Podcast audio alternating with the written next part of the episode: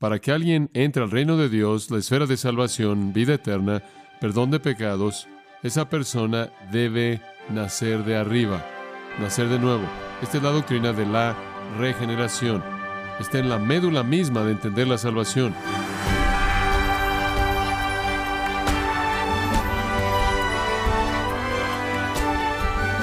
Sea usted bienvenido a esta edición de Gracia a vosotros con el pastor John MacArthur. Si usted trata de explicar la salvación a un amigo o una amiga o a un ser querido, ¿qué le diría sobre cuál es su responsabilidad, cuánto de la salvación depende de él y cuánto es responsabilidad de Dios? El pastor John MacArthur continúa analizando el tema de la salvación dando una mirada al Evangelio de Juan capítulo 3 y el encuentro de Nicodemo y Jesús, una conversación con implicaciones eternas, y el título de esta serie, El segundo nacimiento, en gracia a vosotros. Quiero que abra la palabra de Dios al tercer capítulo de Juan, de regreso al tercer capítulo de Juan y en los primeros diez versículos. Puede decir lo que es obvio y después escarbaremos para ver lo que quizás no sea tan aparente. Cinco veces en este pasaje tenemos una referencia a nacer de nuevo o nacer de arriba. La palabra anocen puede traducirse de nuevo o de arriba, y ambos son aplicables. Jesús está diciendo que para que alguien entre al reino de Dios, la esfera de salvación, vida eterna, perdón de pecados, esa persona debe nacer de arriba, nacer de nuevo. Esta es la doctrina de la regeneración. Está en la médula misma de entender la salvación. El punto entero de este texto es que algo debe sucederle a usted en lo que usted no participa. No hay un cómo nacer de nuevo. No hay pasos para nacer de nuevo. En ningún lugar Jesús le dice a Nicodemo, haz esto, di esto, ora esto. En ningún lugar le dice cómo nacer de arriba, cómo nacer de nuevo. Sí, Dice, un hombre debe nacer de nuevo. Y en el versículo 8 le dice a Nicodemo, necesita nacer de nuevo, pero ese no es un mandato, esa es una afirmación. El reino de Dios únicamente es para personas a quienes se les ha dado la vida de Dios. Usted no puede vivir en su reino a menos de que sea un participante de la naturaleza divina, a menos de que sea una nueva criatura. Y la analogía es tan simple y tan básica que difícilmente puede ser malinterpretada. La analogía es el nacimiento, y todo el mundo entiende eso. Usted no participó en su propio nacimiento. No hay libros publicados que digan cómo nacer físicamente. Usted no tiene nada que ver con eso, y esa es la razón por la que nuestro Señor usó esta analogía. Así como usted no tiene función alguna en su nacimiento físico, usted no tiene función alguna en su nacimiento espiritual. Ese es el punto de la analogía. Jesús está diciendo, el reino solo se abre a personas que saben que es 100% un milagro divino y quienes dejan todo esfuerzo por participar. El reino está abierto. ¿Qué queremos decir con el reino? La esfera de salvación el camino a Dios, perdón de pecado, vida eterna, cielo, bendición en el tiempo y la eternidad. Todo eso es parte del reino de la salvación. Todo eso está disponible únicamente a personas que nacen de arriba mediante un acto creador llevado a cabo por Dios en el cual no participan. Los teólogos dicen que esto es monergístico en lugar de que sea sinergístico. Esta es una obra de Dios independiente del hombre. El pecador entonces debe ser el receptor de un milagro divino que desciende de Dios. Y no hay pasos, no hay un cómo hacerlo. Ese es el punto simple, claro, inequívoco de usar la analogía del nacimiento en lugar de que usara otra analogía. De nuevo lo digo, usted no hace nada para contribuir a su nacimiento físico y usted no hace nada para contribuir a su nacimiento espiritual. Ahora necesitamos entender esto. Como dijimos, esta conversación acerca de la regeneración, el nuevo nacimiento, fluye a lo largo de tres características. Hay una especie de tres segmentos aquí. Está la preocupación del pecador. Vemos eso en Nicodemo. está la palabra del Salvador y después finalmente la obra del Espíritu. Y estamos analizando la conversación y viendo esas características, el mensaje de nuevo para que lo entienda, el reino de salvación, el perdón de pecados, la vida eterna, el cielo, está abierto únicamente para aquellos que abandonan todo esfuerzo personal. Es una obra de Dios. Ahora regresemos a la conversación. Primero, la preocupación del pecador. Había un hombre de los fariseos que se llamaba Nicodemo, un principal entre los judíos. Este vino a Jesús de noche y le dijo, Rabí, sabemos que has venido de Dios como maestro, porque nadie puede hacer estas señales que tú haces si no está Dios con él. Permítame tan solo darle un repaso breve. Nicodemo es un fariseo. Los fariseos eran un grupo élite de estudiantes de la ley del Antiguo Testamento que obedecieron esa ley como también todas las tradiciones rabínicas que habían inventado en torno a esa ley y lo hacían de manera quisquillosa. Eran los más devotos de todos los judíos al Antiguo Testamento y a toda parte de su tradición judía. Eran los que se aislaban, no querían tener nada que ver con el hoi polloi, el pueblo, el populacho. De hecho, más adelante en el Evangelio de Juan, usted encuentra que ellos consideraron a la población entera independiente de ellos y que debía ser maldecida. Eran los ignorantes y los maldecidos. No se veían a sí mismos como si tuvieran algún tipo de función de ministrar a la gente, simplemente se aislaban a sí mismos. Eran los hipócritas consumados. Eran los hipócritas consumados de todos los hipócritas. Ellos estaban lavados por fuera y llenos de huesos de muertos por dentro. Pretendían ser religiosos y guiar a la gente al cielo y de hecho creaban hijos del infierno multiplicaban hijos del infierno a todo lugar a donde ellos iban, porque ellos mismos eran hijos del infierno. Nicodemo es descrito en Mateo 23 como uno de esos en contra de quien Jesús pronunció una serie de condenaciones y maldiciones. Nicodemo sería como el apóstol Pablo, quien cuando dio su propio testimonio acerca de lo que era ser un fariseo, dice que él era celoso por la ley, que él era irreprensible en la ley, que él guardó toda tradición y él marchó según los pasos que los fariseos demandaban en todo detalle, diezmando inclusive hierbas insignificantes. Eran muy estrictos y cuidadosos en el área de su religión, pero eran hipócritas. Uno de ellos, como Nicodemo, lo vemos en Lucas 18.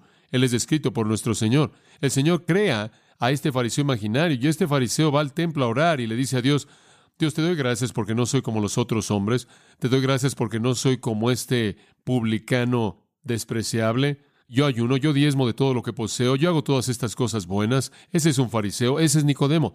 Él no es solo uno, él está en la cúspide del montón. Versículo 10 dice que él es el maestro en Israel en el griego. Los fariseos eran maestros. Él es el maestro en Israel. Él es el maestro más ilustre, el más noble, el maestro de maestros. Él es un miembro del Sanedrín. Él es parte del concilio judío de los setenta. Ese era un grupo muy élite de personas que eran la Corte Suprema de Israel. Él es un experto del Antiguo Testamento, Él es inteligente, Él es brillante, Él es inmensamente exitoso. Las tradiciones nos dicen que Él fue una de las tres personas más ricas en la ciudad de Jerusalén. Su sabiduría, su capacidad para pensar y razonar y negociar, lo habían hecho extremadamente, extremadamente exitoso y rico. Él lo tenía todo. Y claro, desde el punto de vista de los fariseos, ellos amaban el dinero. Jesús dijeron que ellos amaban el dinero. Bueno, Nicodemo lo amó y lo ganó. Él se volvió muy, muy rico y claro, él equiparaba las riquezas con la bendición de Dios, entonces él se consideraba a sí mismo como bendecido por Dios grandemente porque él había sido tan rico. En su corazón él sabía que él era un farsante y él sabía que era un impostor y él sabía que era un hipócrita. La religión externa vació en su temor, duda, ansiedad, destrozando su alma. Aquí está su problema. ¿A quién acude? Él es el maestro. Y después se encuentra con Jesús y adivine qué. Jesús es un maestro que está a un nivel más elevado que él, porque él nunca ha hecho un milagro, él nunca ha visto un milagro, él nunca ha visto a alguien que hiciera un milagro o hubiera conocido a alguien que vio un milagro. Entonces él viene a Jesús y le dice, mira, sabemos que has venido de Dios. En su propio corazón él sabía que él no había venido, pero él sabía que Jesús era de Dios debido a las señales que él había hecho, los milagros que él había hecho. Finalmente aquí hay un maestro que estaba por encima de sí mismo y su corazón clama por la realidad. Y entonces él viene con esa introducción. Esa fue la afirmación en sus labios. Pero Jesús sabía lo que estaba en su corazón, versículo 3. Jesús ignoró lo que él dijo. Versículo 3. Respondió Jesús y le dijo, en la tercera persona, entonces vamos a tener una discusión aquí, un diálogo aquí, vamos a hablar de teología, vamos a hablar del reino. Esto no es personal, está en la tercera persona, de cierto, de cierto, te digo, lo cual significa esto es nuevo, totalmente nuevo, y él lo vuelve a decir en el versículo 5, de cierto, de cierto, te digo, de cierto, de cierto, te digo, que el que no naciere de nuevo no puede ver el reino de Dios. No vas a meter un pie en la puerta a menos de que nazcas de nuevo. ¿Por qué dice eso él? Eso no tiene nada que ver con lo que Nicodemo dijo en su introducción. La razón por la que Jesús dijo eso fue porque él conoció la preocupación del pecador. Él sabía lo que estaba preocupando a Nicodemo. ¿Cómo supo eso? Regresa al versículo 24. Él conocía a todos. Versículo 25, capítulo 2. Y no tenía necesidad de que nadie le diese testimonio del hombre, pues él sabía lo que había en el hombre. Y aquí está la ilustración de eso. Él tenía omnisciencia, él sabía lo que los hombres pensaban, él conocía sus pensamientos, él conocía los anhelos y deseos de sus corazones explícitamente. Aquí hay un religioso leal, este es un fariseo, este es un legalista de legalistas. Él ha alcanzado el ápice del judaísmo y él no está en el reino y él lo sabe y su corazón está lleno de temor. Él no tiene paz, él no tiene gozo, él no tiene sentido de certeza o perdón y en su corazón él está clamando, ¿qué hago? ¿Qué hago? ¿O qué dejo de hacer? Porque todo lo que él sabe hacer es un sistema de obras y nuestro Señor le dice, nadie entra al reino quien no es nacido de nuevo, lo cual quiere decir que tienes que regresar y comenzar de nuevo. Que ese comentario simplemente dice esto. Toda la religión acumulada, toda la moralidad acumulada, toda la bondad humana acumulada es equivalente a cero, absolutamente cero con Dios, sin significado. Entonces aquí está en la condición cero y él lo sabe. Esa es la preocupación del pecador. Ahora llegamos a la palabra del Salvador en el versículo 3. Y él dice, el que no naciere de nuevo o de arriba, no puede ver o entrar o participar en el reino de Dios. Eso es regeneración. Tienes que nacer. Tienes que tener una nueva naturaleza, nueva vida, recreación, no por la voluntad del hombre, capítulo 1, versículo 13, no por la voluntad de la carne, no por sangre humana, sino por Dios. Santiago 1 y es Dios quien nos dio vida. Efesios 2 nos dio vida juntamente con Cristo. Tito 3, el lavamiento de la regeneración. 1 Pedro 1, renacidos. Todos esos pasajes en el resto del Nuevo Testamento. Y hay muchos, muchos más que apuntan al hecho de que la salvación es una obra de Dios. Es un milagro divino que desciende del cielo en el cual no participamos. No participamos en nuestra elección antes de la fundación del mundo y no participamos en nuestra regeneración en el tiempo. Esa es una obra de Dios. Entonces, ahora regresamos a la historia. Ahora regresemos al versículo 4. ¿Cómo respondió Nicodemo a la afirmación de Jesús en el versículo 3? El que no naciere de nuevo no puede ver el reino de Dios. Y él estaba hablando en la tercera persona. Están teniendo una discusión teológica. Todavía no se ha vuelto personal. Los predicadores han dicho, bueno, Nicodemo no lo entiende. Él no tiene idea alguna de lo que Jesús está hablando. Él está muy confuso. Entonces en el versículo 4 Nicodemo le dijo, ¿cómo puede un hombre nacer siendo viejo? ¿Puede acaso entrar por segunda vez en el vientre de su madre y nacer? Algunas personas piensan que está siendo sarcástico. Algunas personas creen que él piensa que esto es ridículo, que esto es una broma. No pueden nacer de nuevo. Que esto muestra su ignorancia y que él en cierta manera se está burlando y mofando de esto. Eso no es correcto. Eso no es en absoluto lo que tenemos aquí. Él sabe que Jesús acaba de leer su mente. Él no le dice a Jesús, ¿por qué dices eso? ¿Por qué me estás hablando del reino? ¿Por qué me estás hablando de esto? Él no hace esa pregunta. Él sabe que Jesús acaba de leer su mente. Y él sabe que Jesús acaba de decir, no puedes entrar al reino por algo que hagas tú, así como tú no puedes producir tu propio nacimiento. Este hombre vive en un mundo de analogías. Los rabinos, ese era su mundo, el mundo de las analogías, ilustraciones, parábolas, ilustraciones de palabras, paralelos. Él es brillante, él es el maestro en Israel, él es el lógico consumado, él pasó su vida entera en discusión y diálogo teológicos. Él entiende completamente lo que Jesús dijo. Él lo entiende al cien por ciento. Y él entra a la discusión de tercera persona y él dice, ¿cómo puede un hombre nacer cuando es viejo? Usaré tu analogía. Él no puede entrar por segunda vez al vientre de su madre y nacer, ¿verdad? Eso prueba que él entendió de manera total lo que Jesús estaba diciendo. Jesús estaba diciendo, tú entras al reino, pero tú no puedes hacer nada al respecto. Él lo entiende. Él entiende el lenguaje figurado. Los rabinos y los maestros lo usaban todo el tiempo. Entonces, él sigue con la analogía y él dice, oye, tú me estás diciendo que es humanamente imposible. Imposible. Tú estás hablando de algo que es imposible para mí. No, Él no malinterpreta esto en absoluto. Él no lo malinterpreta en absoluto. Jesús no le dice cómo nacer de nuevo. Él entendió que Jesús no dijo eso. Jesús le está diciendo algo aquí para lo que no hay un cómo hacerlo. Él entendió mejor que la mayoría de los evangélicos, me temo decirlo. Si un hipócrita farisaico, no salvo, parte de una religión falsa, puede en una conversación entender la verdad simple de la doctrina de la regeneración, ¿por qué es que la iglesia está tan confundida por esto? ¿Dónde hemos estado? ¿Y por qué hay tantos predicadores que le dicen a la gente los pasos que pueden tomar para nacer de nuevo? Él estaba reaccionando como cualquier legalista reaccionaría. ¿Estás bromeando conmigo? He pasado mi vida entera haciendo cosas para entrar al reino y ahora me estás diciendo que la única manera de entrar al reino es mediante algo con lo que no tengo nada que ver. Aquí está el corazón del Evangelio de la Gracia, ¿no es cierto? Todo lo que él había conocido, te lo ganas. Te lo ganas por la religión, ceremonia, ritual, moralidad, bondad humana. Esa es la razón por la que Jesús dice, desierto, desierto. Porque él está diciendo esencialmente, has estado enredado en la mentira condenadora de Satanás de que puedes ganarte tu salvación. Y te estoy diciendo la verdad, la verdad. Él está yendo por primera vez en su vida entera y él ha tenido muchas discusiones teológicas. Por primera vez en su vida entera, que Dios tiene que hacer algo en su alma que es una obra de creación, que desciende de arriba, en donde Él no participa en absoluto.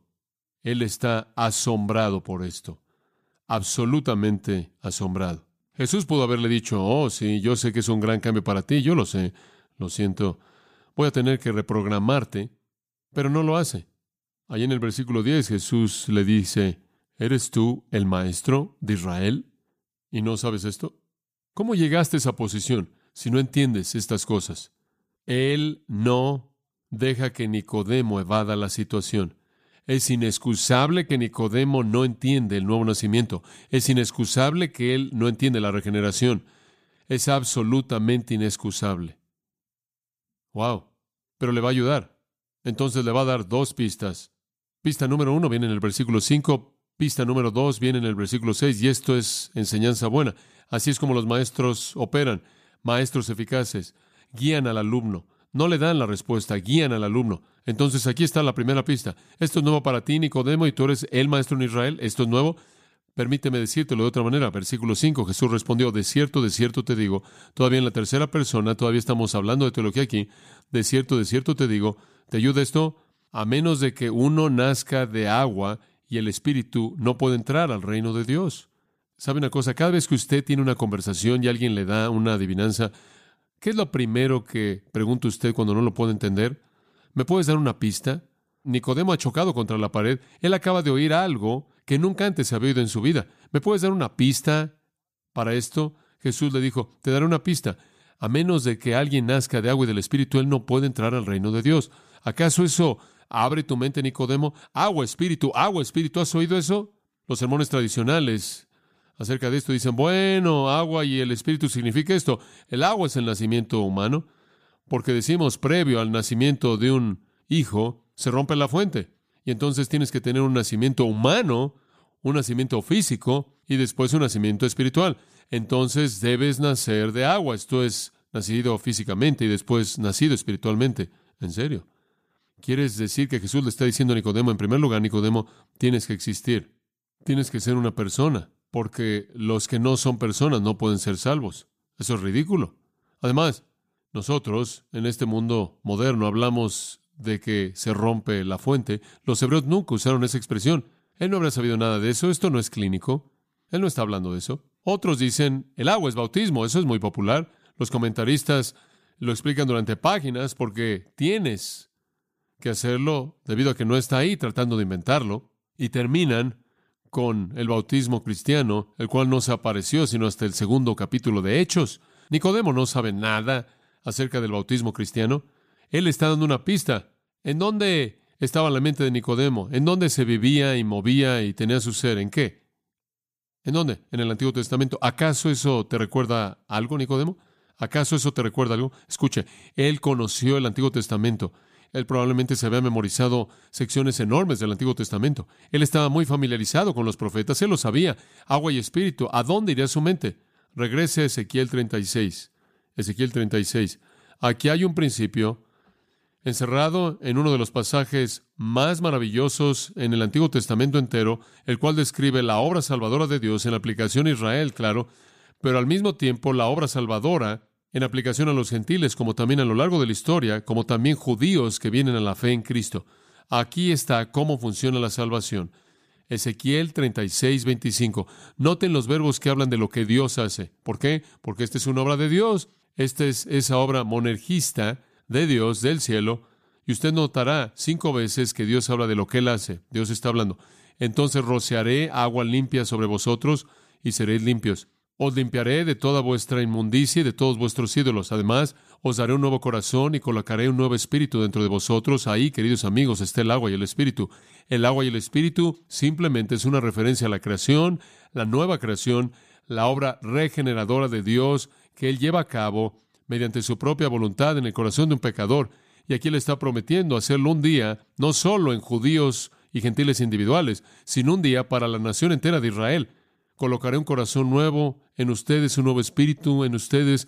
Quitaré el corazón de piedra de su carne y les daré un corazón de carne. Colocaré mi espíritu dentro de vosotros. Haré que anden en mis estatutos. Lo haré, lo haré, lo haré, lo haré. Y después ustedes serán cuidadosos en observar mis ordenanzas. Y vosotros, versículo 28, seréis mi pueblo. Y yo seré vuestro Dios. Ese es el agua y el espíritu. Este gran pasaje del nuevo pacto de Ezequiel 36 habría sido tan conocido por Nicodemo. Él lo habría conocido bien. Y después él habría conocido también el capítulo 37, en donde Dios ve la salvación futura de Israel. Y en el versículo 13 él le dice a Ezequiel, llamándolo el Hijo del Hombre, ¿pueden vivir estos huesos? Allí hay un retrato del Valle de los Huesos Secos, ilustrando la mortandad espiritual de Israel. ¿Pueden estos huesos vivir? Y yo respondí, oh, Señor Dios, tú sabes. Y él dijo, profetiza sobre los huesos y diles, oh huesos secos, oíd la palabra de Jehová. Así dice Jehová, Dios, a estos huesos, he aquí, causaré ruaj, espíritu, que entre en ustedes para que viváis. En otras palabras, Dios le dará vida en el futuro Israel. Él los salvará no solo como individuos, sino también como nación. Versículo 12 de ese mismo capítulo. Así dice Jehová Dios, abriré vuestras tumbas y haré que salgáis de vuestras tumbas, pueblo mío, y los traeré a la tierra de Israel. Entonces sabrán que yo, Jehová, cuando yo haya abierto vuestras tumbas y haya hecho que salgan de sus tumbas, pueblo mío, yo colocaré mi espíritu dentro de vosotros y viviréis, y los colocaré en vuestra propia tierra, y entonces sabrán que yo, Jehová, he hablado y lo he hecho, declara Jehová. Esta es la obra soberana de Dios, dando vida en el futuro a la nación de Israel. Esa es su promesa a la nación y ese es su plan y medio de salvación para todo individuo también. Es una obra de Dios. Usted puede regresar. Nicodemo conocía ese pasaje, él conocía esos textos de Ezequiel. Él también habría estado muy familiarizado con el capítulo 11 del amado profeta Ezequiel. Él habría leído esto muchas veces, probablemente lo tenía en su memoria debido a la promesa, Ezequiel 11:19. Les daré un corazón, colocaré un nuevo espíritu dentro de ellos. Quitaré el corazón de piedra de su carne, les daré un corazón de carne para que anden en mis estatutos, guarden mis ordenanzas y las hagan, y serán mi pueblo y yo seré su Dios. Esta es una obra divina presentada claramente en el Antiguo Testamento. Quiero que observen Jeremías, tan solo dos pasajes en Jeremías. Jeremías 24:7. Les daré un corazón para conocerme porque yo soy Jehová y ellos serán mi pueblo y yo seré su Dios regresarán a mí con todo su corazón. Eso es recreación. Nuevo corazón, nuevo espíritu, lavado, limpiado. Y después el más conocido, Jeremías 31, Jeremías 31, 31, mismo versículo, mismo capítulo. Aquí vienen días, declara Jehová, en los que haré un nuevo pacto con la casa de Israel, la casa de Judá, no como el pacto que hice con sus padres el día que los saqué de la tierra de Egipto. Ese pacto fue el pacto mosaico, el cual quebrantaron, aunque yo fui un marido para ellos, pero este es el pacto, versículo 33, que haré con la casa de Israel después de esos días, declara Jehová.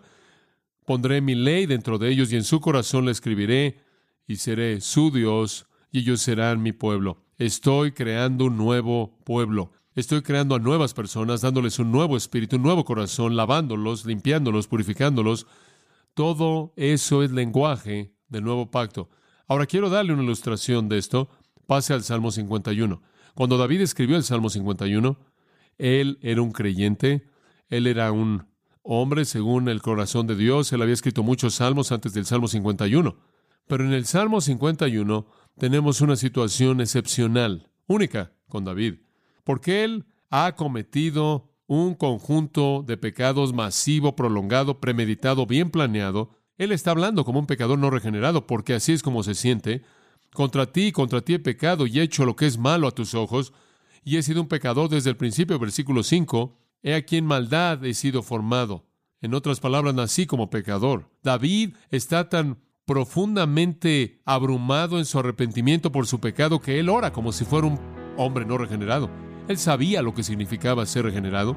Significaba ser lavado, ser limpiado, recibir un nuevo corazón, un nuevo espíritu, una nueva disposición, ser una nueva creación. Entonces David lo sabía y lo registró en este Salmo 51. Y Nicodemo conocía ese salmo, recitó ese salmo, lo conocía de memoria, uno de los salmos más populares y conocidos de todos. ¿Cómo podía ser entonces que si él sabía que la salvación en base en el Antiguo Testamento era cuestión de que Dios actuara soberanamente porque Él lo hace, lo hace, lo hace, lo hace, Él es el que da un nuevo corazón, una nueva disposición y lava y limpia al pecador de arriba? ¿Cómo es que Él se enredó en la mentira condenadora de Satanás de que Él de alguna manera podía ganarse su salvación por algo que Él hiciera?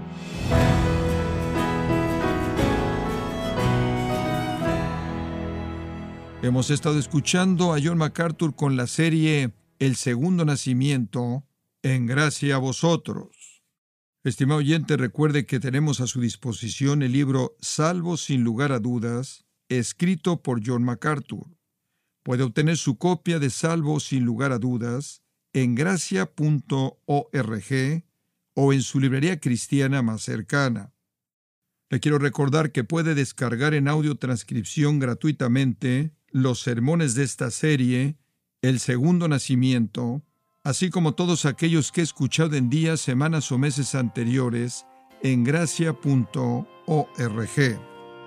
Si tiene alguna pregunta o desea conocer más de nuestro ministerio, como son todos los libros del pastor John MacArthur en español, o los sermones en CD que también usted puede adquirir, Escríbanos y por favor mencione la estación de radio por medio de la cual usted nos escucha en gracia a vosotros. Es importante conocer no solo el país y ciudad de donde usted nos escucha, sino también la radio. Para quienes contactan nuestro ministerio por primera vez, pueden solicitar una copia del mensaje de promoción sin costo alguno, un mensaje por oyente únicamente. Si usted vive en los Estados Unidos o Puerto Rico, escríbanos a Gracia Vosotros, P.O. Box 4000, Panorama City, California 91412. O puede escribirnos a través del siguiente correo electrónico radio arroba Esto ha sido todo por hoy y queremos agradecerle su sintonía de lunes a viernes. En nombre de John MacArthur y del personal de este organismo, invitándole para que nos acompañe en la próxima edición y así juntos continuar desatando la verdad de Dios un versículo a la vez en gracia a vosotros.